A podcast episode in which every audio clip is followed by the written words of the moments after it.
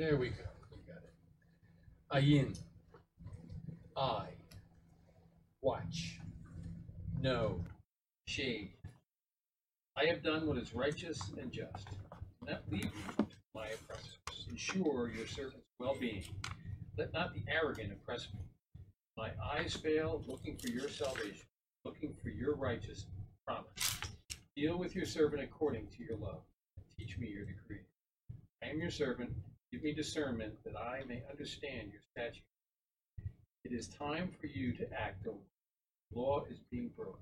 Because I love your commands more than gold, more than pure gold, because I consider your precepts right. I hate every wrong path. Hmm.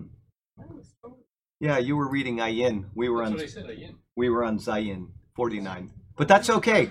Forty-nine. We'll just do 49 next week. What was it? I was wondering, I'm looking at it and I said the NIV is a lot different than the New King. That that that's okay. Don't worry about it at all. We got one. Pointing to the thing, and you just look. Well, I can't, I, I didn't wanna like get in your face, but what number word did you read? I- Twenty-one, Ayin. twenty-one. Yeah, 21, not One 49. and twenty-one. That's okay. Oh, okay. All right, here we go. We got a couple prayer requests. The first one is a pastor up in Joliet, Indiana. He's 82 years old and he's got some heart issues, right?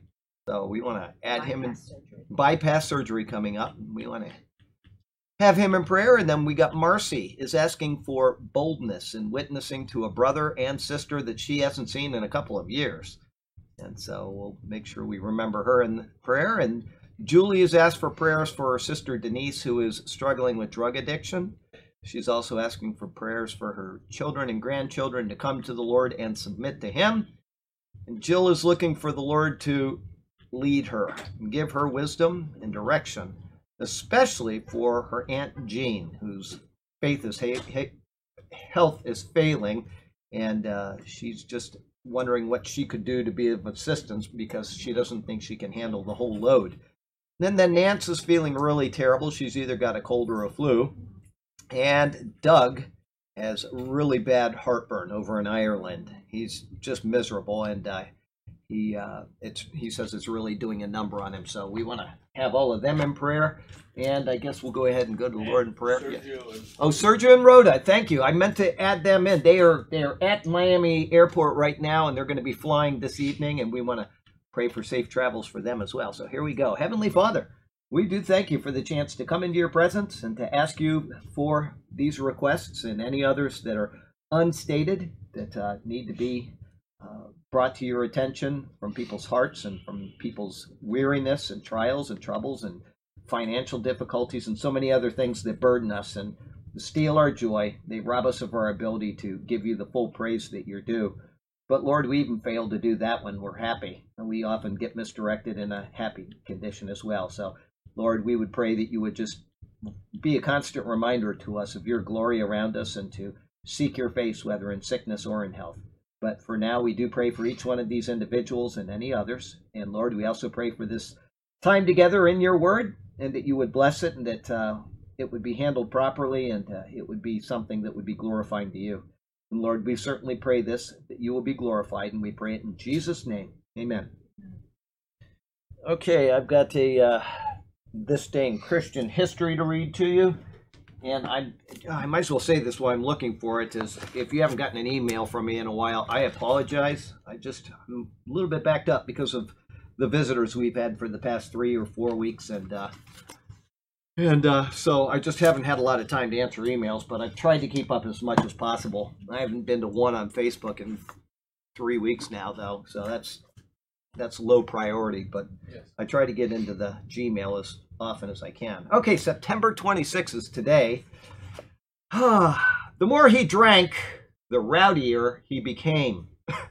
Life on the farm in 1887 was tough in Fentress County, Tennessee, where a boy named anybody know who was born and raised in Fentress County, Tennessee? I bet you've seen the movie.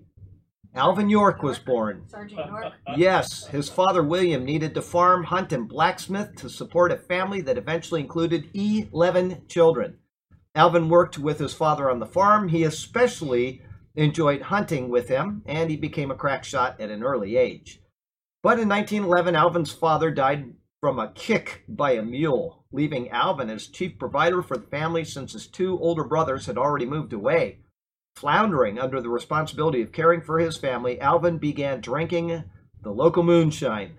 The more he drank, the rowdier he became, often ending his evenings in bloody fights. After every binge, he would stumble home to his mother's two room cabin where night after night she faithfully prayed for him.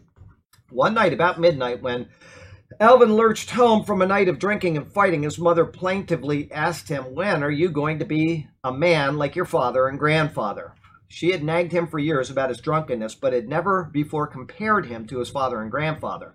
Neither of them had drunk, and both were uh, legendary for their fairness and honesty. His mother's words made Alvin suddenly realize that his life was hopeless and that all he deserved was God's wrath. Of that moment, he later said, God just took hold of my life. My little mother had been praying for me for so long, and I guess Lord finally decided to answer her. He fell to his knees and shed tears of repentance in his mother's lap. As his tears turned to joy, he said, Mother, I promise you tonight that I will never drink again as long as I live. I will never smoke or chew again. I will never gamble again. I will never cuss or fight again. I will live the life God wants me to live. It was the wee hours of New Year's Day, 1915, the dawn of a new day for Alvin York. At the next revival at a nearby church, Alvin York walked down the aisle and, to his neighbor's amazement, publicly dedicated his life to God. He soon became an elder and a song leader in his church. Things were going well for Alvin until 1917. The United States declared war on Germany. Joining the army was the last thing that York wanted to do because his church opposed war as a violation of the commandment, Thou shalt not kill. Little misreading of the mm-hmm. Bible, but that's okay. Then he received a notice requiring him to register with his draft board, the head of which was his pastor. He was in a quandary, as was his pastor. He applied to be a conscientious objector, but was turned down. He had no choice but to go to war. On September 26, 1918, the battle for the Argonne Forest began. The great achievement of the battle, in fact, the greatest single military achievement of the war. Good movie if you haven't seen it was performed. I hate this. by a corporal from Tennessee named Alvin York. York personally killed more than 20 Germans and took 132 prisoners all by himself. He forced a German major to order all his soldiers to surrender. It all took place within three hours and 15 minutes. That night, after recounting the day's events in his diary, he wrote, So you can see here in this case of mine where God helped me out. I had been living for God and worked in the and working in the church some time before I came to the army. So I am witness to the fact that God did help me out of that hard battle. For the bushes were shot up all around me, and I never got a scratch. For his heroism, Corporal York York soon became Sergeant York. Received the Congressional Medal of Honor. General Pershing called him the greatest civilian soldier of the war. Proverbs 21:31 The horses are par- prepared for battle, but the victory belongs to the Lord. Great stuff there. One of my favorite stories when I went around the uh, country in 2010, I made a point of going to his home. Really beautiful place. It's Pell Mell, Tennessee. They say Pall Mall, that's how it's spelled, but it's a beautiful place. The state of Tennessee gave it to him. Really wonderful story. If you haven't watched it, I recommend you do. They did a good job in the movie. What is the name of the movie? Um, I think it's Sergeant York. Sergeant York, Yeah. yeah. When a president dies, the horse that leads the uh, bier of the president is named Sergeant York. We're in uh, 1 Corinthians 14. You want to go to verse 31. 31. Why don't I start up at 26? Start wherever you want. a new uh, paragraph. What then shall we say, brothers? When you come together, everyone has a hymn, or a word of instruction, revelation, a tongue, or an interpretation. All of these must be done for the strengthening of the church. If anyone speaks in a tongue, two, or at the most three, should speak, one at a time, and someone must interpret. If there is no interpreter, the speaker should keep quiet in the church and speak to himself and God. Two or three prophets should speak, and the others should weigh carefully what is said. And if a revelation comes to someone who is sitting down, the first speaker should stop. Then 31 before we begin. For you can all prophesy in turn, that everyone may be instructed and encouraged. Okay, very similar here. We'll just let it go with that. 1431, continuing on with the gift of prophecy, Paul says that you can all prophesy one by one. This doesn't mean that all in the congregation have the ability. Rather, it means that all who have the ability to prophesy also have the ability to do so in an orderly fashion, one by one. The reason for this will be more fully explained in the next verse. However, the purpose of prophesying in this orderly fashion is explained in his next words, which are that all may learn and be encouraged. If everyone prophesied at once, there would be no edification and there would be no encouragement. Instead, there would be confusion. But this is to be the purpose of everything done in the church, is to have lot, no confusion and an orderly church running. Therefore, it would make no sense for people to utter prophecies at the same time. Again, Paul is calling the church to orderly worship and to the use of gifts in a harmonious and edifying manner. Like the misuse of supposed tongues, which are spoken in many churches, the disorderly conduct of congregations, where many people supposedly prophesy at the same time, claiming that it is under inspiration of the Holy Spirit, is false. All one needs to do is determine this by weighing what occurs in these meetings with the words of Paul as the Bible is of divine origin, then what they are doing cannot be. Life application. It is far better to learn from a biblically sound teacher than to attend a church with which has great music, nice people, and an uplifting message, but which message is not biblically sound. Sit in a church and have no music and have, you know, no air conditioning, you, you, know, whatever. It can be just a little hole in the wall out in the country. But if the preacher is doing a good job and the church down the road is a big mega church with great music and coffee and popcorn and everything else, go to the little church with the good message.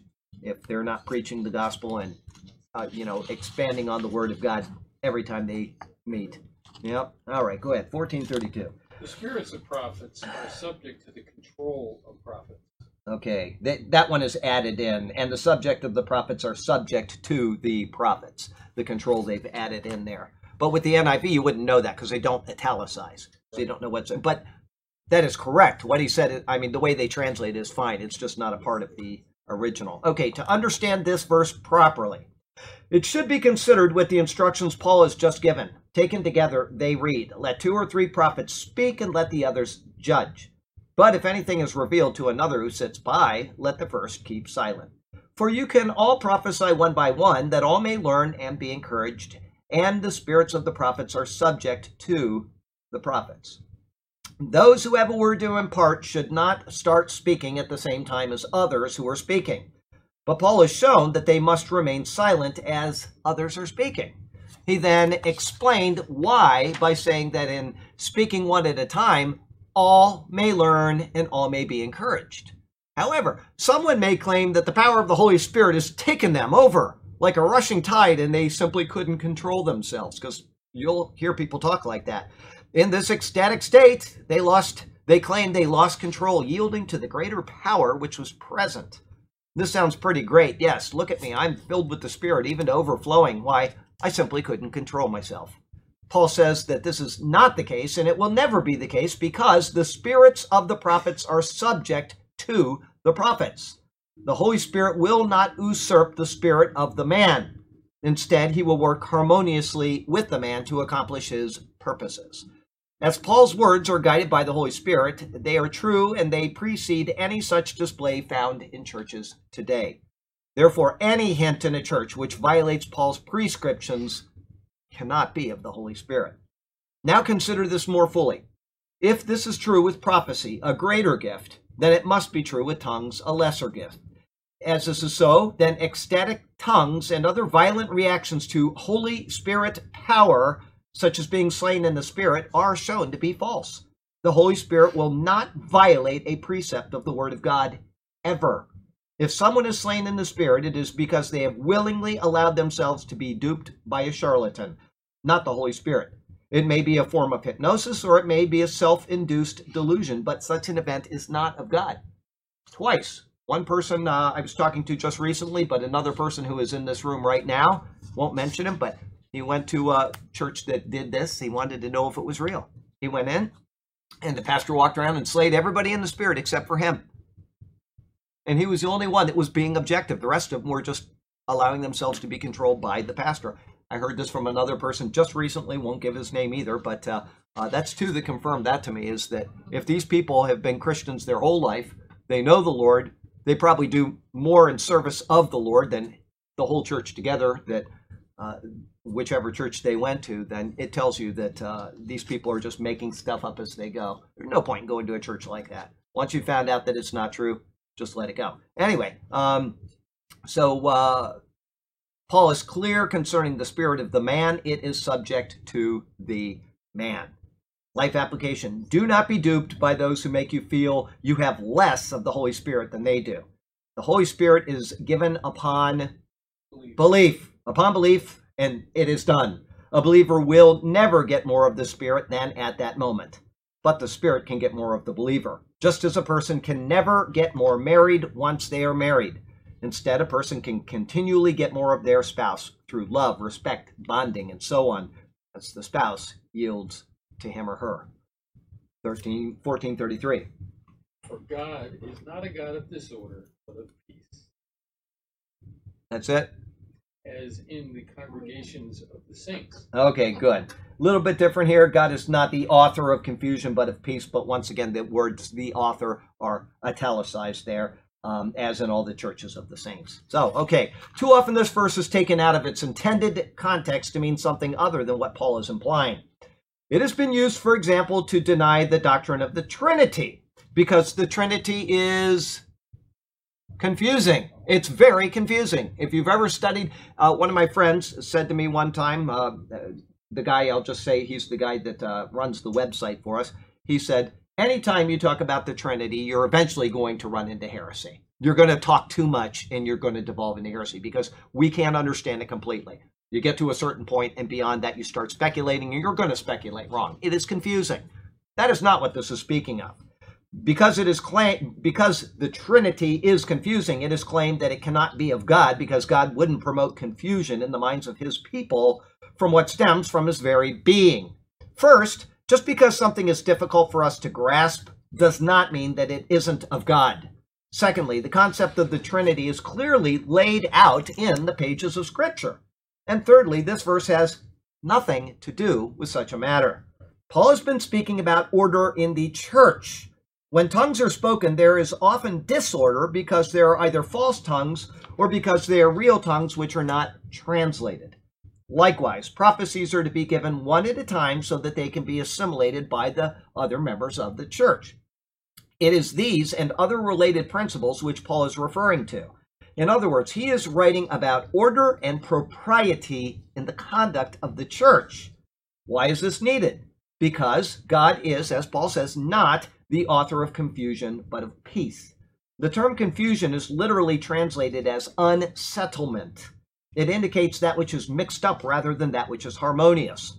The Holy Spirit will never, never fill someone with a tongue that isn't a real language. He won't do that because that's not it's not forming any purpose. It's not giving any edification or anything like that. Okay, he will never give a tongue which is not understandable to the congregation unless it will also be translated.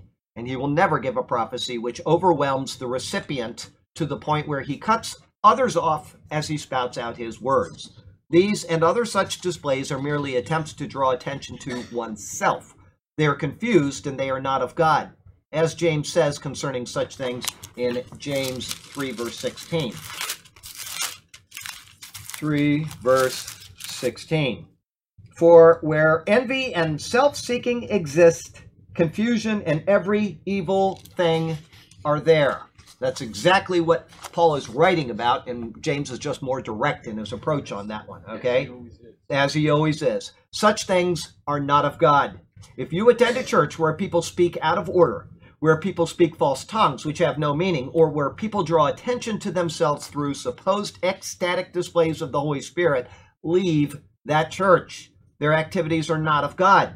We know this because Paul finishes with the notion that this is the case in all the churches of the saints.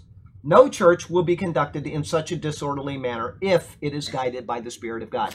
Once again, I did not write these words. I'm evaluating them.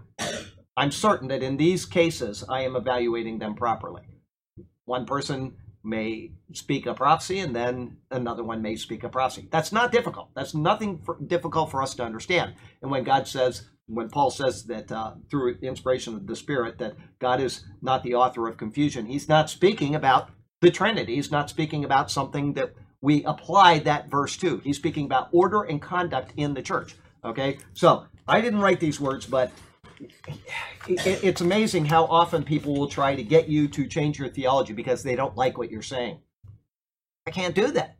All I can do is take it at face value. Now, there is a lady that emailed me, and she said that, uh, uh, and I could actually agree with this. She said that uh, I think it was Russian. Somebody went uh, was uh, went to evangelize somebody in Russian, and he never spoke Russian, but he started speaking Russian and evangelized somebody, and that person received the gospel, and then he couldn't speak it anymore.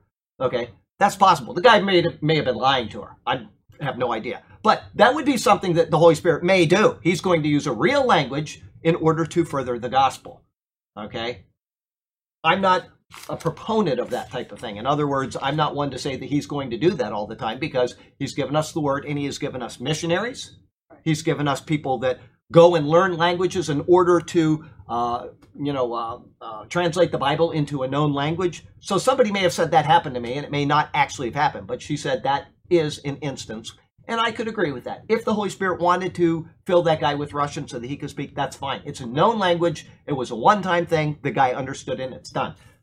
Absolutely fine. But you will never have a language that somebody does not understand spoken in a church unless there's a translator. And you will never have a language which is not a language spoken in a church and it be of the Holy Spirit. Okay, there you go. But I am a proponent of sending people out into the mission field with knowledge, with experience, and with proper funding so that they can learn a language, translate that language, and share the gospel in that language. I'm a proponent of people going out, as Wycliffe has since years and years and years ago, and translated Bibles into native languages.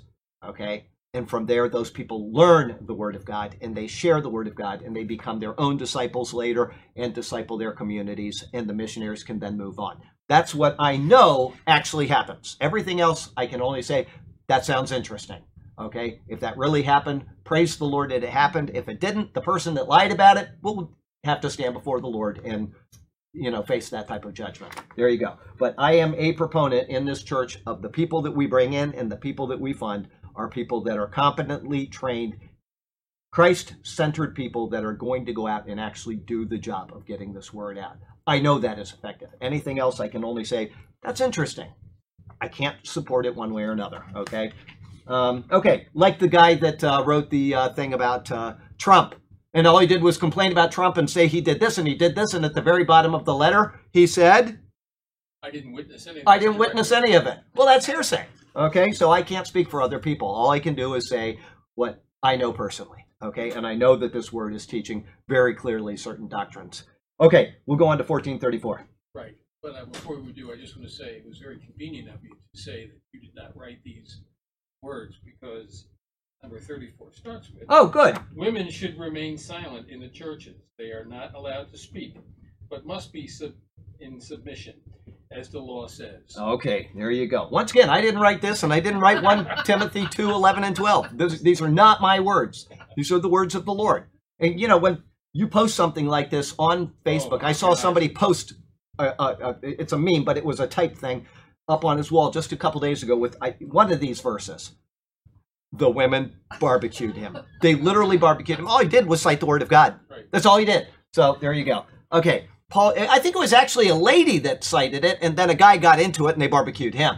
But all she was doing is supporting the word of God. I may be wrong on that. It, there was just a lot going on, and I just made a comment and left. And I think it was somebody tagged me in it, and so I went there. I, I don't remember, but I haven't had a lot of time in the past couple weeks, and so I haven't really been on Facebook at all. But I remember that happening, and just like, poor guy. Paul's words here are as clear and as positively stated as any other prescriptions found in the New Testament. They bear the weight and authority of the Lord who inspired the words, and they are universal in scope. There's nothing stated here to indicate that what he says is cultural, limited in geographical considerations, or temporary, as many claim in order to ignore what is stated. And we know it's not any of those because they are prescriptive letters that are found in the Bible for this dispensation. So none of those things apply. Rather, they are universal in all ways and binding on the church in all ages. Further, the intent and, and substance of his words are repeated in 1 Timothy 2 11 and 12. Oh, there it is. This shows that it is a matter of paramount importance. To reject these words will inevitably lead to greater problems within the church and within society, as has been plainly evident in recent generations. I will say this I don't care who doesn't like it. The devolving of churches always starts with this precept. Always. I mean, I, am talking about ignoring the Word of God. And this is ignoring the Word of God. When we say we're going to start having women ordained as deacons, that church is doomed. That's it. That's the beginning of the end of that church or denomination. Always that's the case. If you take something out of the Word of God and say, we're not going to live by this precept, the church is done. Okay? Very few churches will ever recoup from that type of attitude. Very few. Well, I've been reading the uh, commentary in my NIV. Yes. Book, and it's just like very so liberal. Funny word. It's just like, oh, he didn't really mean that. Yeah, no, he didn't mean it, or that's cultural, or yeah, absolutely. It- Here, Go ahead. One here. Nice and loud. The one. nice and loud. A few have speculated that Paul is just quoting one of several Corinthian slogans which which, which he uh, disagreed. Yeah, oh, so he disagreed it, so he put it in here. Okay. Exactly. No, that's not the case at all. I, these are prescriptions. They are in a prescriptive epistle in church age doctrine. That's all there is to it. I, I just, I'm sorry that people disagree with these things, but we have to hold to the Word of God. Okay, so this is a Bible study. Women ask questions. We got women that don't have husbands. They can't follow through with this. This is a less formal, involved thing. But when you're in a church, you don't have the women up there teaching and speaking. And if you have a question, ask your husband at home, as it says this here. is not done maliciously. It's not There's done. no I'm going to tell you something. whatsoever. What you just said, it's not done maliciously. Pay attention on Sunday. Pay attention on Sunday, and you will see why this isn't done maliciously. I actually cite this chapter in that sermon, and you are going to be astonished at this chapter. You're going to be astonished. I'm going to tell you, it is literally marvelous. The more I've read it over the week, the more I'm amazed. I typed it. I practiced it what six times now already, and the more I do, the more amazed I am at it. It is it's the kind of sermon that you'll listen to once and you'll say, "Oh, I'm a little confused" or something. You may you might get it, but if you watch it seven times, it will be new to you in a new way every time. I'll tell you that right now, and that is exactly what I'm going to say. What you just said. So, all right, here we go. Um, one, uh, I'll go back. This shows the matters of paramount importance. To reject these words will inevitably lead to greater problems within the church and within society, as has been plainly evident in recent generations. And as I said, I will cite in this thing here why modern feminists hate the verses that we're going to read 1 through 16 of Numbers chapter 30. And then I'm going to show why they're so completely misunderstanding of this verse. You're not going to believe it when I get done with it if you grasp what I'm going to say to you. Okay, it is a marvelous, marvelous passage. Paul has been speaking on the issue of tongues and prophesying. This is exactly what he is referring to here. Nothing has changed in the direction of his dialogue, and he will continue to speak on both prophesying and tongues until the end of the chapter. His words for the universal church is to let your women keep silent in the churches. That means no prophesying, no tongues. Okay? This is clear and it cannot be taken in any other way than what it says. But Paul, understanding the wickedness of the human heart, knew that there would be people who would take his words and twist them if he didn't re explain them. And so he does just that, repeating the prescription by saying, For they are not permitted to speak. He says it once and then he says it a second time in a different way so that you don't make any errors on this. Understanding this, the exact same logic was previously applied to tongues can be applied in this verse. One, the words of the Bible are inspired by the Spirit of God. Two, the Spirit of God will never violate a precept which is found in the Bible which he has inspired. Therefore, three, any practice what we're talking about right now, women speaking in the churches, or occurrence which is seen in a church and which violates the prescriptions of the Bible cannot be inspired of God. They cannot be. With this in mind, we can use it as a tool concerning the matter at hand. One, the Bible says that a woman is not permitted to speak in a church. Two, the Spirit of God will never violate a precept which is found in the Bible, which He has inspired. Therefore, three, any church gathering where a woman either speaks particularly in tongues or prophesying violates the prescriptions of the Bible, and what is said cannot be inspired by nor condoned by the Spirit. In reading this, one must ask Do I know more than God? The answer is obvious. He has spoken and we are to obey. In today's modern church, many women claim the titles of pastor, reverend, bishop, prophetess, or whatever. These titles are false, and these women directly disobey the word of God. They are to be rejected. As a way of repeating his thought, Paul continues with, But they are to be submissive, as the law also says. In Genesis 3:16, the woman was placed in a subordinate position to the man. We're going to see that this week if you're here or if the Lord hasn't come to rapture us out of here. That would be preferable, but if not, I'm very happy about giving this sermon. I said that to Burke before we got. I was I was meditating on it while I was cleaning back there and he walks in I won't tell you what condition I'm in when I'm cleaning, but it's not one we have to keep the door locked. I'll say that much. Anyway, um, yeah, I, I, I go all out when I clean this church back there. I want it to be spotless, and so anyway, we'll leave it at that. And uh, I, I said to him, I, I just am so excited about this coming sermon because it's so wonderful. It's so beautiful. And he didn't know which sermon it was, but now he does. He's over here and he's looking at it. It's it's marvelous passage. And like I say, the more that I read it, every day I read it, and I keep getting more ideas and making little pen and ink changes in there. And it, it, it's just so beautiful. And people so misunderstand this, and they misunderstand 1 Timothy 2, and they misunderstand that because they're looking at it from modern day perspective. They're looking at it from, oh, it's a, a misogynistic society, and blah, blah, blah, blah, blah, blah, blah. Marvelous, marvelous words. Can I bring up a Yes, please. point that they make, which I'm sure has a valid reason, but they're saying that in fact, Paul did permit women to prophecy. I know they're going back to the book of Acts. No, no, right Oh. here at eleven, uh, uh, preceding chapters. Okay. Uh, five. It says, um, "And every woman who prays or prophesies with her head uncovered dishonors her head. It is just as though her head were shaved." Right.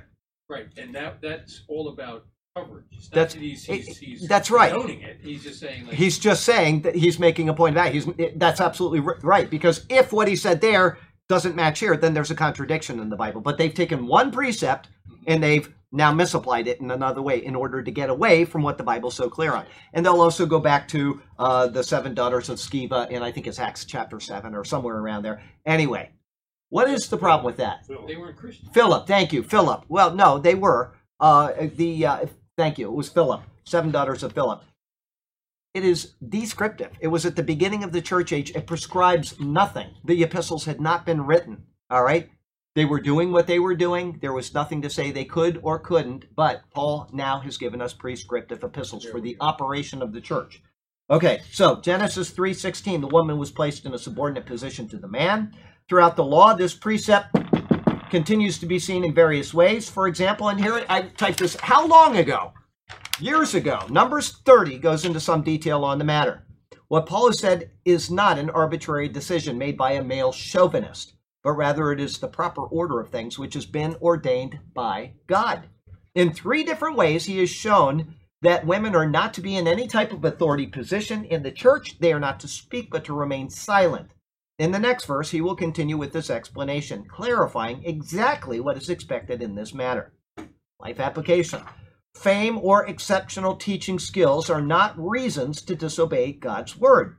Allowing women, such as, I'll give you a couple names Beth Moore, Joyce Myers, Paula White, uh, a host of other supposed pastors and teachers to preach from a pulpit shows a direct disobedience to the Lord. Let us put aside starstruck eyes and return to obedience to Scripture. That's all it does is it disobeys the Lord and it brings a stain on the name of Christ. That's all it does. Right. As I said, Tom and I, what? No, Tom and I were talking about uh, uh, one of them. She's up in uh, Tampa, Paula White, right? She's got this big ministry. She's already violated the Bible in 10,000 different ways, but we were talking, and yeah, a lot of ladies have probably come to Christ through her. They've also gone bankrupt because of her, but that's a side issue. Anyway, um, so here she is, and suppose people come to Christ because of her. Suppose that's true. Does that negate that she's being disobedient to the Lord? Can she go to the Lord and expect a reward for any of that? No. There, the end never justifies the means, and He will never say, "You violated my word, but you did great things with it, and therefore I will give you rewards." God will never do that. He would be the unjust judge if he did that. When his word says don't do something and you do it and good comes out of it, it doesn't mean that it was the right thing to do. Ever. The other point is that if it's not pointed out and discouraged, then anybody looking at it's like, well, yeah, well, she's a great preacher, and, And it says- her, and this says something different. So obviously, this is yet one of the other many That's right. Problems Problems, with with the the Bible. Bible. Like- it, it always calls into question the word of God. I- Always. And I will tell you, Beth Moore, Charlie, when I first became a Christian, I thought I took a lot of her studies and I thought they were excellent. That's fine. But down the road, when I saw that she was standing up in front of a church, I was. Full of men, absolutely appalling. It's absolutely disobedient So to the word of God. Does, do you think it, in the beginning she started out being biblically sound, maybe? I and then- doubt it. I, I doubt it. If she st- if she I doubt it. I don't know anything about her. I've never watched her. Never. Yeah, I don't know. She should never been there. I don't know anything about the woman other than I know that she stands at a pulpit in front of men and teaches. that when I That's and that's all I need to know. I don't need to listen to her. I don't need to know any of her doctrine. Doesn't absolutely. 1435. If they want to inquire about something, they should ask their husbands at home, for it is a disgrace, it is disgraceful for a woman to speak in the church. in the church. Once again, this is a Bible class. We're learning the Bible. We're not doing anything prophesying or anything. Probably, if you were to take it to its extreme, you would say that Linda shouldn't have asked that question. She should ask Jim at home. Okay, what's he going to do? He's going to send me an email and he's going to say, Charlie, how do I answer this? It's a Bible study, and we have an open forum here, and I have no problem. I would have a problem if a woman was in here teaching or making decisions after I've said something. Well, I disagree with that. Well, then you can leave. Okay, I would have a problem with that. But okay, like the previous verse, this is a command. Far too many scholars and teachers say that this is merely a cultural or geographically isolated command. That's what I've seen in many commentaries. Where does such manipulation of scripture come from? Paul says nothing of this. Rather, his words are clear, contained within an epistle to the Gentile church, which is prescriptive for the entire church age, and it contains nothing that can justify it being temporary or not all inclusive. Again, who is the ultimate author of Scripture? It is the Holy Spirit, working through the hand of a human author. In the case of 1 Corinthians, he is working through Paul. There is no need to point angry fingers at those who hold to the sanctity of these words. Rather, there should be willing obedience to them. Paul, having brought up the issue of women not being permitted to speak in the church, now gives further clarification of that. Not only are they to not prophesy or speak in tongues, which is what this chapter has been discussing, they have even further limitations placed on them. If they want to learn something, let them ask their own husbands at home. As the men are conducting the affairs of the church, it would be disorderly for the wives to be having side conversations with their husbands.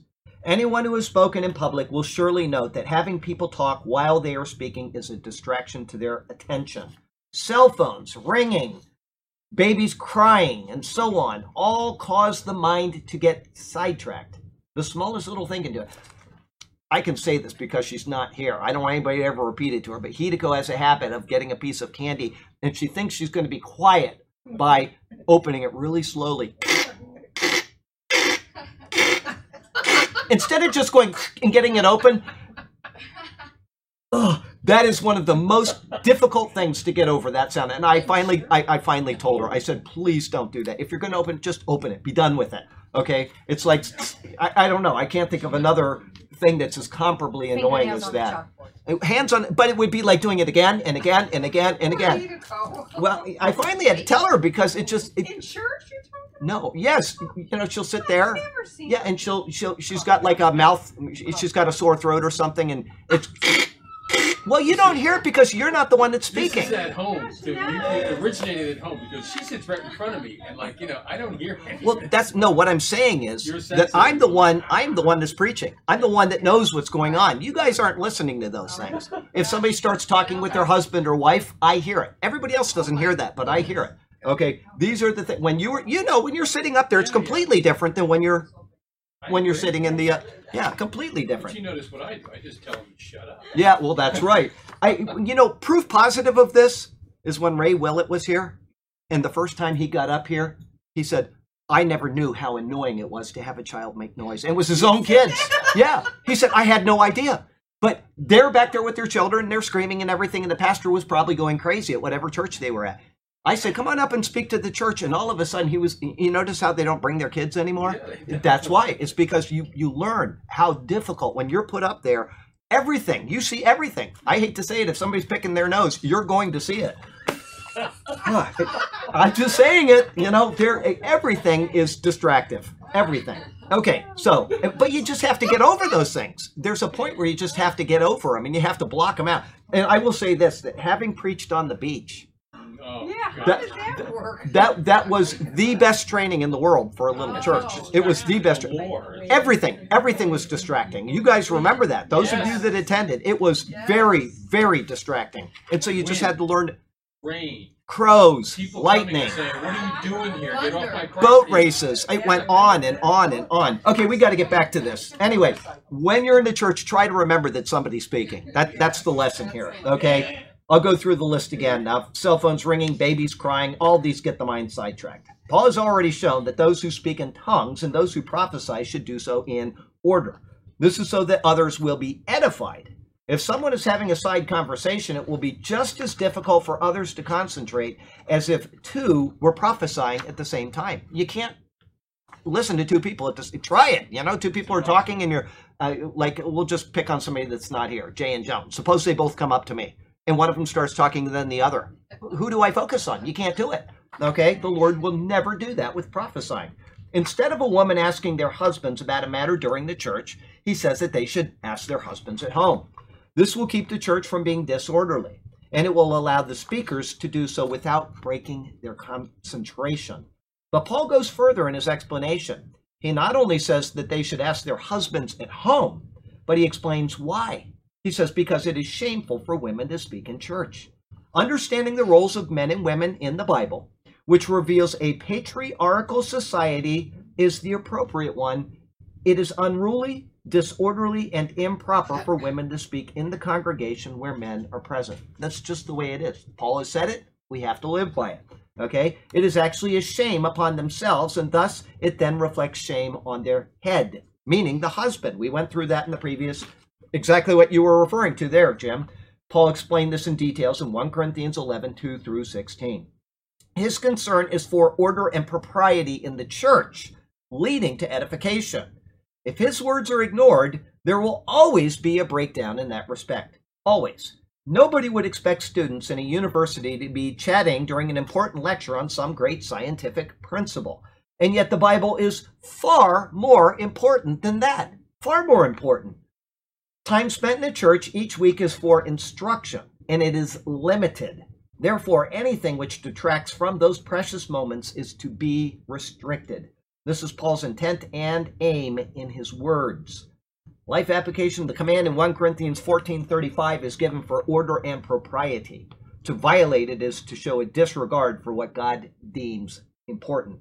Let us always seek his will through his word, being obedient to it out of love and respect for him. Go ahead. This is where Paul puts the little bow. A little bow on it. Yep. Did the word of God originate with you, or are you the only people it has reached? There you go. I mean, you could apply that in any church where you have females preaching and, and speaking in tongues and etc. cetera, et cetera. Verse 1436, Paul's two questions form a scathing rebuke of the practices of those in Corinth. And when he says you're the only church, he's obviously not only speaking to the Corinthians, then, is he? He's speaking to all of the churches that he's been to. And therefore, it is not an isolated thing in one church as people try to make it. The entire chapter has obviously been one of repeated instruction, and the emotion has only increased in him as the ink flowed from his pen. He may have been thinking, I've told them all of this already, but they didn't pay heed. He first asks, Or did the word of God come originally from you? It is a note of indignation. He is asking if they think they are the source of what should be considered church doctrine. Are they somehow the church which should establish doctrine for all others? Paul is letting them know that it is he who brought them the word of Christ and established the church among them. His words of instruction demonstrate that they had fallen away from that. Instead, they were to be in, they were involved in illicit practices. The very fact that he is writing instructions to them shows this to be true. They have misused the gift of tongues, they have been disorderly in the preaching of the word, talking over one another, and they have allowed women to engage in these activities rather than having them remain silent, as he had previously instructed them. In essence, he is showing that they have held in contempt the Word of God and attempted to establish their own parameters for church conduct. If that doesn't sound like many churches in the world today, it's hard to see what else could. The Word is ignored. Women are ordained and speak openly on matters of doctrine when they are not authorized to by Scripture. And congregations spout out false tongues and false prophecies at will. Paul was fed up then, and we should be fed up now. And so he continues, Or was it you only that it reached? It is a second line of indignation. Suppose you don't feel you are the source of the Word of God. Well, then, the only other explanation is that you feel you are the only recipients of it, the only valid church. They were acting as if they alone held authority to interpret Scripture, and thus their interpretation was however they saw fit. But the word had gone out to many churches. The message was consistent and it was clear. Other churches had properly followed the practice as they received them. But somehow, this dysfunctional church at Corinth had gone out on its own, teaching aberrant guidelines that were not in sync with the rest of the churches. Paul's lengthy letter demonstrates this. But it must be understood that if this church wasn't so dysfunctional, guess what? There would have been no letter to the Corinthians, and then there would have been no written set doctrine for later churches to follow. So even that shows the wisdom of God. God, in his wisdom, allowed the church at Corinth to depart from Paul's sound instruction in order to give all of us a sure word in writing, which is understandable and which is clear. With it, combined with all other Pauline epistles, we have right doctrine to lead the church, and yet we ignore it and we continue with the same dysfunctional problems that Corinth faced. How can one not see the absolute importance of the Word of God when reading this letter to Corinth? How precious a treasure and yet how ignored it is. Let us have misguided, let us leave misguided passion, emotion, and self seeking ostentation at the door and enter into the church with the desire to honor the Lord by following His Word. Life application find a church which doesn't follow the nutty practices Paul argues against in his letter to the Corinthians. Second argument, eh, like I said, this is kind of an open forum in the Bible study, but also the prophecy update. We have ladies call out something. I have no problem with it. We're not teaching doctrine there. We're not, you know, having a sermon where people need to be quiet. There's no unorderliness or disorder. As a matter of fact, it makes it more enjoyable for the people that are watching prophecy updates are different than having the sermon on Sunday morning, where we are actually taking the Word of God and we are having it explained in a competent way, which is not in an open forum in any way, shape, or form. So, you know, I, I just have no problem with people speaking. But one thing that people don't understand until I actually stop them and go back and talk to them is if they have something to say in a prophecy update, never say more than eight words. Because the people online can't hear what they're saying, and I have to repeat whatever it is. And so I after about eight words, I start losing what they're saying and I can't repeat it. And then it's just no good. So I have to end up editing the video, taking all that out. It gets complicated. You know, somebody starts, well, I think, and they go on and on and on. And please stop, stop. You're causing me more editing. I please don't do that. So at the end of that prophecy update, if somebody does that, a new person, I always say, you got to keep it to eight words. Eight. This this is that many. No more. Okay. Don't not ten because my brain can't handle more than eight words. Oh, but it does make it fun, doesn't it? it you does. listen to and, them. And we're also pretty quiet during the uh, or the uh, sermons, and the only time anyone of any gender says anything is when you reveal something that it's just like, oh my god. Oh yes. Oh yes. But then again, you do ask. I do. I ask, you know, and that makes it proper because I'm asking for people's opinion. I'm asking, okay, does anybody know what this particular verse is or something? Or- The Maserati. Maserati. The Maserati. That's right.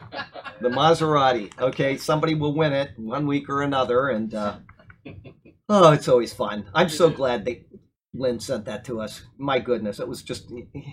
I mean, I'm saying I don't remember what even started that, but here we got one in the mail, and okay. Anyway, here we go. Um, let's see here. Um, 37. life application. Yes, we've done it. 1437.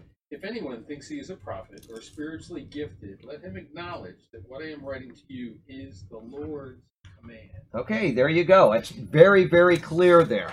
Okay, what a logical way to determine if certain conduct within the church is truly of the Spirit or not. The Bible proclaims that it is the Word of God. It is also showing us how that word came about. Prophets and men of God, under divine inspiration, received the words of the Lord. They are inerrant, they are infallible, and they are intended to guide the church. And so, in order to determine if Paul's words are truly inspired, we can follow a logical process. First, we can go to our thoughts about Jesus. Okay? Do we believe that the story about Jesus is true? Anybody? Anybody disagree with it?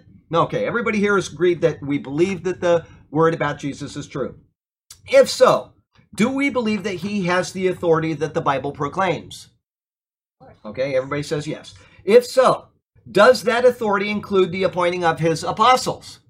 Yes. Okay. If we have said yes so far to each of these questions, then we can go to the go to find the apostle Peter's recorded appointment. All right? Peter's selection, along with the other apostles, is found in Matthew 10, Mark 3, and Luke 6. His apostolic status is also noted in the Gospel of John and in Acts.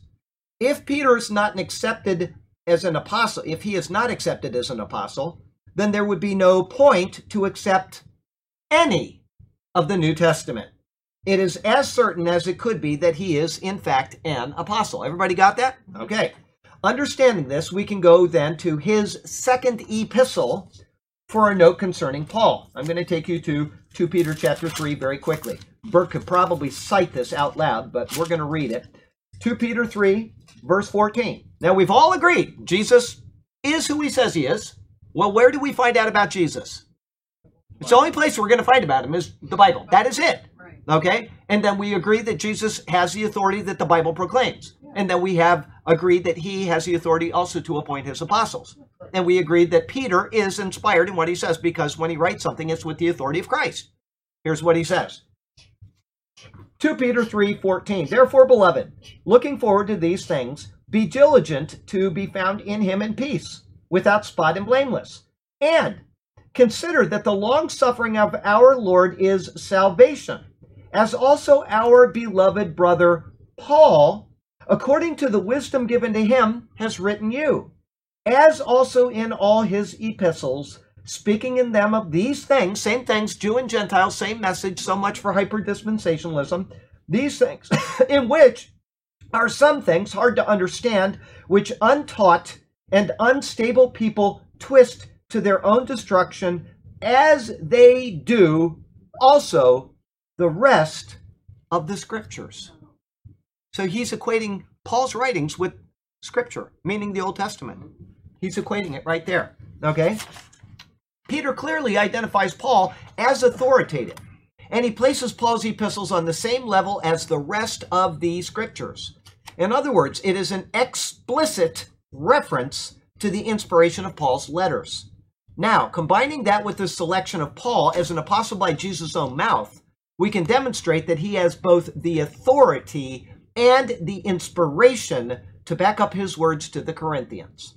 In response to a question by Ananias, Jesus proclaims Paul's commission and apostolic authority. That is found in Acts chapter 9. Okay, so we're going to go there very quickly. And it says in Acts chapter 9, verse 15. Wait, I'll go back a little bit. We'll go to 13. then Ananias answered, speaking about Paul, Lord, I've heard from many about this man, Paul, many about this man, how much harm he has done to your saints in Jerusalem. And here he has authority from the chief priests to bind all who call on your name. But the Lord said to him, Go, for he is a chosen vessel of mine to bear my name before Gentiles, kings, and the children of Israel. For I will show him how many things he must suffer for my name's sake. It is impossible to deny Paul's authority and his inspiration without denying the rest of the New Testament. They are inextricably intertwined. Therefore, Paul has the right to state if anyone thinks himself to be a prophet or spiritual, let him acknowledge that the things which I write to you are the commandments of the Lord. Understanding this, we have been given a valuable tool to refute the speaking of false tongues, to direct the order of prophesying within the church, and to confirm that women are not to speak in the congregation, which includes having any authority over a man, as is stated in 1 Timothy 2 11 and 12, which is tied into his thoughts of 1 Corinthians 14 on this issue. When identifying any of these false practices, the one so charged must deny the authority of Scripture and thus the authority of Christ. Or they must admit that their conduct is not in accord with Scripture and Christ's authority. They are being disobedient to both.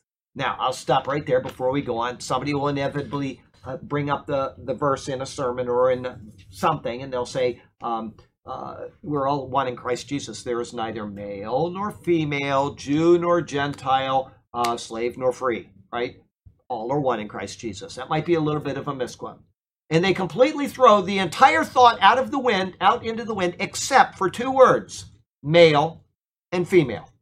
That's all that they focus on. We're all one in Christ Jesus. And so what Paul says there allows women to be preachers and pastors because we're all one. And that has absolutely nothing to do with what he is speaking about. No. Absolutely nothing. He is saying positionally in Christ we have the same salvation, the same access to salvation. It has nothing to do with anything else. How do we know that? Because we still have males and females in the church. We still have Jews and Gentiles in the church. Okay? We still have um, slaves and bond. Okay? in today's modern world, we don't really have slaves. There are slaves in some parts of the world, but we could equate a slave in some capacity, not all capacities, but in some capacities back in the Roman Empire with a person who is working at a job today. I mean, you you were a bond servant, you worked without pay, but you also got, you know, life uh, you know, uh, place to sleep and you got food and all that. But that would be the closest thing that we could compare to it today is a, a day laborer or a person that has a job, you know, blue collar worker. It's a different system. I'm just trying to make a kind of an analysis so you can see that because they didn't really have the system we have today. But they they take that when they want to defend their doctrine of replacement theology, they will throw out Jew and Gentile. But when they want to defend their idea of women and men being on the same level and being allowed to preach, they will throw out male and female. Cherry picking. Cherry picking. That's it right. Also shows that it is not done maliciously. That's right. Because the rule in the church and your position with God are two different things. Two different, entirely different things. Your position with God and your role in the church are two different things. And we're going to see that again right here. And we're going to see why. We're going to understand this passage as of as of uh, Sunday. Like I say, unless the Lord comes first, I'm all excited about that. So, tell us. Well, yeah, we'll just hope on that one. Anyway, um, uh, life application. Paul's letters are prescriptive. They are of divine inspiration, and they bear the authority of the Lord Himself.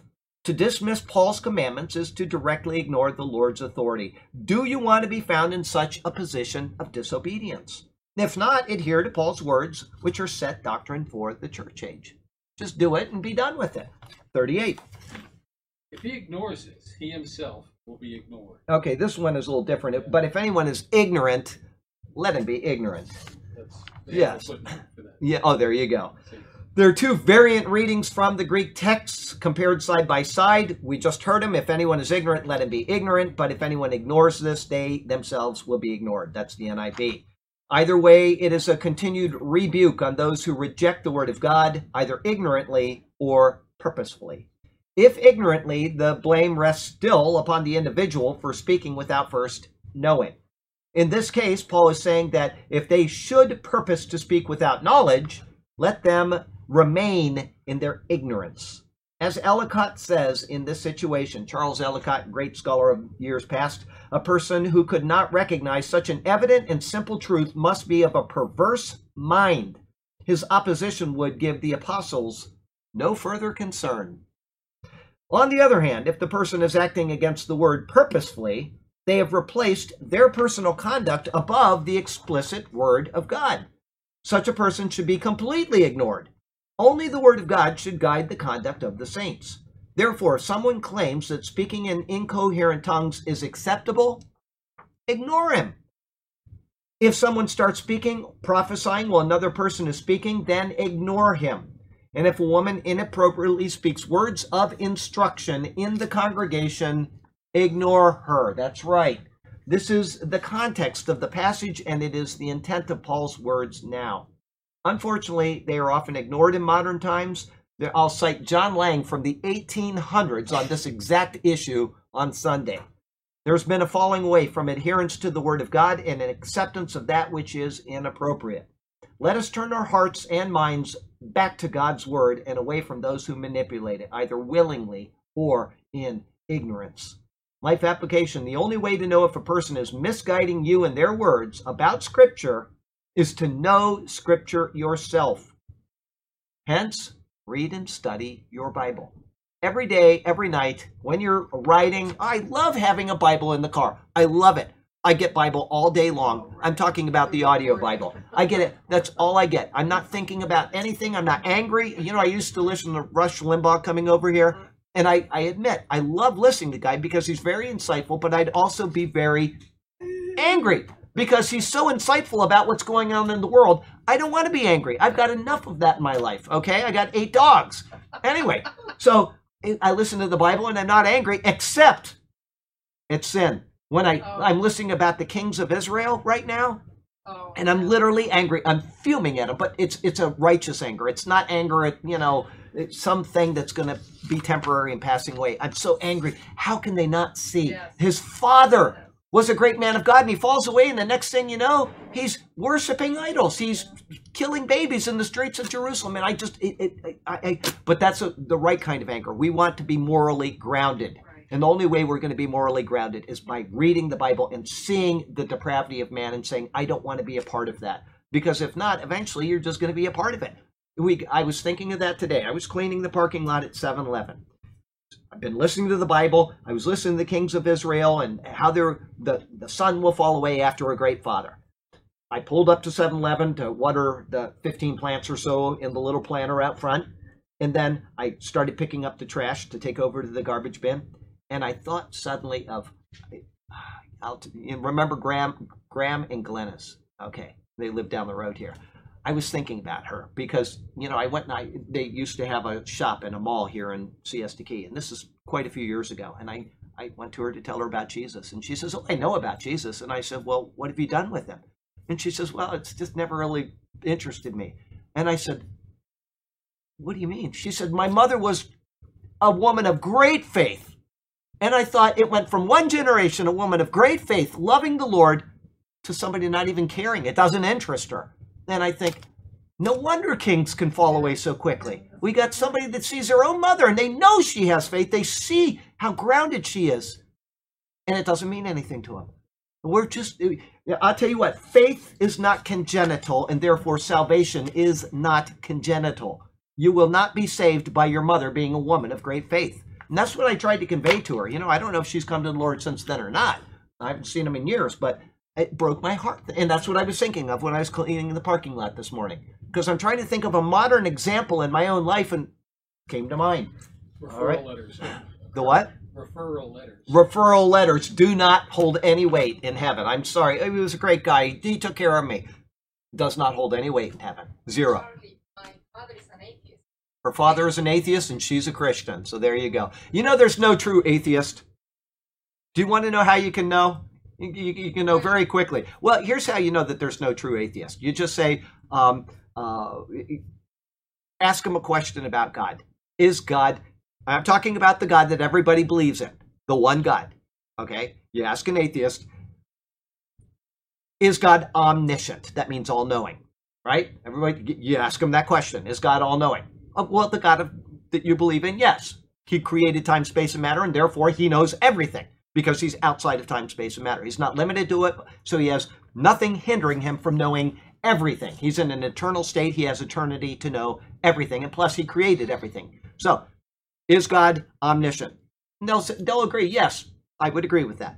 say, okay, you're denying that God is omniscient. And then you say, okay, well, you don't believe in God, but maybe he's hiding behind Venus. How do you know? And they say, well, I don't. Well, then you cannot know, and therefore you cannot logically be an atheist. You can be an agnostic, which means I don't know. Uh, uh, The word agnostic means ah, no, and gnosis, which means knowledge. I have no knowledge. But atheist means ah, theos, no God. I'm making an adamant statement about God. Now, you've just admitted God is omniscient, He knows everything, and you don't know if He is hiding behind Venus or not. Okay? Therefore, you can't be an atheist because you're making an adamant, adamant statement about something that you cannot prove. So you're not actually an atheist. You might be an agnostic, but you're not an atheist. But if they say, absolutely, I know that there is no God, then what does that mean? They are God. They are God because they know everything. And all you need to do is ask them one simple question that they don't know. One simple question, something you know that they don't know. Like, you know, do you know about the boy that I dated in high school that I never told you about? No. Then you're not God. So either they are denying something and they're making a claim that they cannot support, or they're denying themselves because they're God and they're saying there's no God, but I'm God because I know everything. Either way, you cannot have true atheism. And so you just bring that to your dad someday. Just propose it to him. And then after that, you can do the exact same thing with there's two types of Gnosticism or uh, agnosticism. There's hard agnosticism, which means I cannot know that there is no God, or soft agnosticism, which says I just don't know if there's no God. Okay, if they say I cannot know if there's no God, you use exactly the same logic. Do you know everything? No. Well, then how do you know?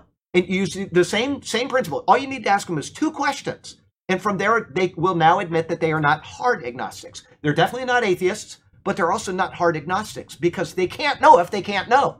All right. So now that brings them to soft agnosticism. I don't know if there's a God or not. It's not that I can't know, it's just I don't know if there's a God or not. And then you say, well, guess what? I'd like to introduce you to him.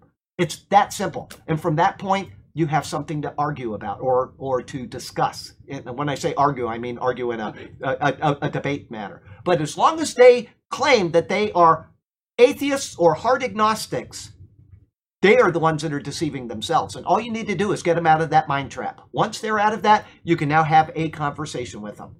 Two sentences. That's all you need to remember. And from there, they have to admit one or the other. Either I am God and I'm denying myself and thus I'm crazy, or I'm denying God when I don't have the sufficient faculty to do so and therefore I'm crazy. Either way, they, they will have to admit that.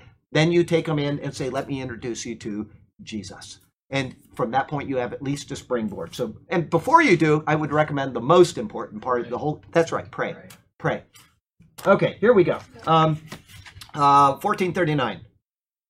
Therefore, my brothers, be eager to prophecy, and do not forbid speaking in tongues.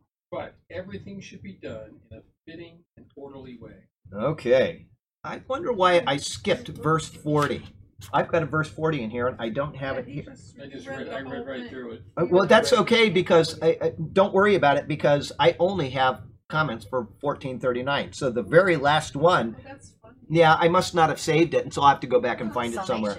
Yeah, I, eh, I will. So we'll just talk over 14, uh, 1440. But for 1439, That means you're not God. You don't. know. that's right. I don't know everything. I'm definitely not God. Anybody thinks that is crazy. All right, 1439 here in the, eh, and I say the final verse of the chapter. So obviously, I must have been taking Quaaludes or something for a headache or something. I don't, eh, whatever. I don't mean Quaaludes, something legal. Anyway, I must have been taking cold They don't make them medicine. Cold med. Uh, they don't. Okay. Anyway, I must have been taking cold medicine or, or something because here I I cite this as the final verse of chapter 14. Anyway, we'll just go with it. Paul inverts the order of the major areas of discussion of the chapter. In his comments, he first discussed tongues, and then he moved to prophesying. After having demonstrated the superiority of prophecy, he places it here first. Therefore, is his conclusion on the matter. In essence, based on this detailed evaluation and the commands which I have issued, do the following. Brethren is his way of showing that he recognizes that they are in the faith and that his words ahead are exhortations for them to conduct themselves in that manner. Desire earnestly to prophesy, is his next words. As this is to be considered a more valuable gift than tongues, It should be the hope and aim of the brethren to speak words of instruction and edification. By doing so, not only will they be built up, but so will those who hear the words. And do not forbid to speak with tongues. That's Paul's words there. He has given strict guidelines concerning tongues if those guidelines are adhered to. Then the tongues may serve a valid purpose. If not, there will be no edification and they are not to be spoken. Life application, chapter 14. And I'm sorry, I, I've got two verses that I don't have here. I've got 39 and 40 combined as one. I apologize, but anyway, I typed this years and years ago. Life Application Chapter 14 has many important points for us to consider and to remember. It contains commands which are to be adhered to and exhortations meant for orderly church conduct.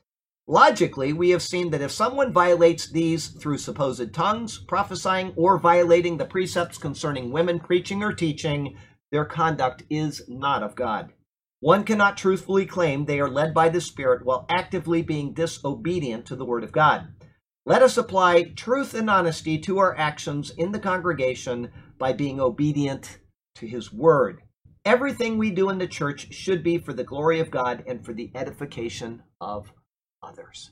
Okay. Um, yes. explains 40 very good. It's almost a parallel. What does? 33. Yes, 33. I Okay, for God is not the author of confusion, but of peace, as in all the churches of the saints. Let all things be done decently and in order. Okay, so it explains it. What I will do, though, if I remember, if somebody sends me an email tonight, I'd appreciate it. I'm not talking about 50 people online. Just um, maybe Jim or Burke or somebody send me an email and remind me to do a, a proper evaluation of 39 and 40 and make sure it's posted because I may have done it and just somehow combined them and I don't know. Like I said, I might have been taking too much uh, cold medicine or whatever. I said quaaludes, and I don't even know what a quaalude is, so whatever. Anyway, 15.1. We're in chapter 15 now. Yes. Now, brothers, I want to remind you of the gospel I preached to you, which you receive, on which you have taken your stand. Okay. Paul now enters into a new chapter with a new direction. This chapter concerns, above all else, the doctrine of the resurrection. Man, is this a wonderful chapter. I'm Yeah, telling you, chapter 15, I probably cite this as much as any other chapter when I'm, you know, doing sermons or Bible studies and ref- referring back to something. This chapter is just such a beautiful cha- chapter of the Bible. This chapter concerns, above all else, the doctrine of the resurrection. It is divided into six noticeable parts as follows. One, the good news of Christ, which is realized in his resurrection. That's verses 1 through 11. Two, our hope in the resurrection of Christ. That's verses 12 through 19. Three, dead in Adam, alive in Christ. Verses 20 through 28. Four, remaining awake to righteousness. That's verses 29 through 34. Five, a contrast between our present earthly body and our coming heavenly body. Verses 35 through 49. I can't wait for the se- second one. Yeah. Oh, oh. And then six, victory in Christ. It's verses 50 through 58. This chapter, along with 1 Corinthians 13, stands out as one of Paul's most notable passages. In it is the hope of the believer and the surety of our faith. It gives us hints of the coming rapture, and it shows our unique and unbreakable tie to Christ our Lord. Should we find ourselves in a mental slump, we can come to the words of chapter 15 and renew our souls in the hope we possess. And so he begins with moreover. The Greek conjunction can mean something like in addition to, or now I am about to say, or something similar. In this case, it is a transition away from the doctrine of tongues and prophesying and into that of the resurrection. This is directed to the brethren. In other words, what he will say does not apply to all people, it only applies to those who are in Christ. Next, he notes, I declare to you the gospel which I preached to you. In the coming verses, he will sum up the good news of Christ, the gospel of salvation for all who believe. The word he uses is gnorizo. It means to make known. But Vincent's word studies notes that he is stating this reproachfully, having to make known all over again this news. It is as if they had forgotten the very basic information which they had believed at the beginning. This gospel is the good news, which also you received and in which you stand, as Paul says. He's making an effort to repeat the very basics which brought them to salvation and which continues to save them. But it is right and proper that Paul needed to repeat this to them in writing because his letter to the Corinthians contains the same words which are now included in the Bible. Their failing memories prompted Paul's hand to write the words of Scripture which continued to instruct the faithful 2,000 years later. Life application let us pay heed to the words of 1 Corinthians 15 and stand fast in the good news which Paul presents to us here. Let us apply them to our minds and fix them in our hearts in order to carry us through even the darkest moments of our continued walk in Christ. Um, I said that this is one of the chapters, if you're really bummed out, you come here and you just read the whole chapter. I don't know. You read that chapter seven of Romans is kind of like that. It, it's just it, will wake you up and you say, "Oh, I feel so much better." One Corinthians uh, fifteen will do it, and another one which people when they email me and they say, "I'm just I'm so burned out." Do you have a verse for me today? I'll say yes. I want you to read this. So I'm gonna. It came to mind. I'm gonna take you there, and I tell people you should read this psalm, and it'll probably make you feel better. Psalm 42. As the deer pants for the water brook, so pants my soul for you, O God. My soul thirsts for God, for the living God. When I come and appear, be- when shall I come and appear before God? My tears have been my food day and night, while they continually say to me, Where is your God? Now, when somebody's unhappy, I tell them to read this. Listen to what he says. When I remember these things, I pour out my soul within me, for I used to go with the multitude. I went with them to the house of God with the voice of joy and praise, with a multitude that keep a pilgrim feast. Why are you cast down, O my soul?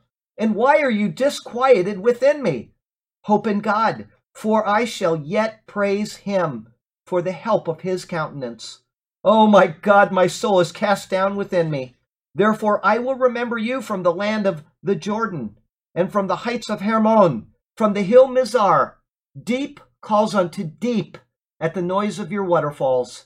All your waves and billows have gone over me. The Lord will command his loving kindness in the daytime, and in the night his song shall be with me, a prayer to the God of my life. I will say to God, my rock, why have you forgotten me? Why do I go mourning because of the oppression of the enemy, as with the breaking of my bones? My enemies reproach me while they say to me all day long, where is your God? Why are you cast down, O my soul? And why are you disquieted within me? Hope in God, for I shall yet praise him, the help of my countenance and my God. If you're ever feeling down, I don't know how somebody could read that and not look at my hair standing up. I just I don't know how somebody could read that and not want to just jump up for joy. There are times where you say, oh, God, the enemies, it's like poor Trump. He probably sits there and he says, oh, these people are just all over me. But if he knows the Lord, that's totally up to him. I have no idea. He's made a profession, but it doesn't mean it's true. I can only suppose. But just go read the 42nd Psalm. It'll take care of all of your troubles and woes for a while until you get down again, and then just go read it again or go read Romans chapter 7 or go read 1 Corinthians chapter 15. I'm going to stop there because we're going to get into the gospel next week. And we'll stop a couple minutes early. Um, we it was kind of a lead into it, but I don't want to go too far because uh, it's it's one unified gospel message and I will not be able to do the next 3 verses in the next 6 minutes. So we'll go ahead and stop with uh, 15 verse 2 and we'll start that next week and I hope I remember to redo that typing of uh, uh, chapter 14, 39, and 40 because I can't believe I did that. I mean, I don't know what I was doing. I wake up in the morning and I, I just go on to the next uh, the next verse in the next chapter. Yes, Burke. Acts. Every major, well, I won't say major, every sermon in Acts, I believe, mentions the resurrection. Yep, I believe that. Yes. Yep. It goes through. If you look at it, Peter, Paul, all of them. They, raised him up. He raised him up. Yes, you know, Peter said to that. yeah. Well, the one that I love is uh, two uh, Acts uh, two. I think it's 41, 42, 48. One of those where he says it was impossible that death could hold him. Right. Impossible. 224. 220, uh, 224. Thank you. I think it is. Uh, well, anyway, you pull it out. Uh, he says it's impossible for death to hold him. And why is that? The wages of sin is death. He had no sin. And so we haven't put our hope in a dubious, you know, maybe it's going to happen. It is 100% sure. Christ did not sin. Two twenty. 224, thank you. It, it, it is a marvelous thing to think about that Christ didn't die for his sin, and therefore death could not hold him. It was impossible. And so he came out of the grave, and when he did, he came out of the grave without our sin because he died for our sin. Therefore, our sin is gone. It is completely gone. If you think on that and what Peter says in there, the resurrection, wonderful. Here we go. Heavenly Father, thank you so much for this precious word. Thank you for it. And thank you for the hope that we have, which is in Christ Jesus our Lord. And thank you for the surety of the words that we have, that they're not contradictory. They're not maybe. They are 100% confirming one another. If we believe in Jesus, we have to accept your word, or we're being dishonest in ourselves. So help us to be honest. Help us to accept your word as it's written and not to waffle because somebody doesn't like what we have to say. They will stand before you as well, and they will give their own account before you on that day. And so will we. So help us just to be firm and fixed in our theology. Lord, we love you. You are so good to us. We certainly pray for all the people we mentioned at the beginning of this uh, particular uh, class today, and you know every one of them. Graham comes to mind. I read something on Facebook um, just a few minutes before we started that uh, I don't know how he is today, but yesterday he was apparently really struggling. So we'll add him into the prayer list as well. Lord, be with these people and help them through their times of affliction. And we'll be sure to give you praise and thanks at the end of it, no matter what happens, because you're worthy of it either way.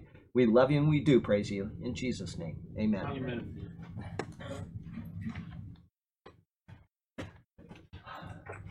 Yes, I do.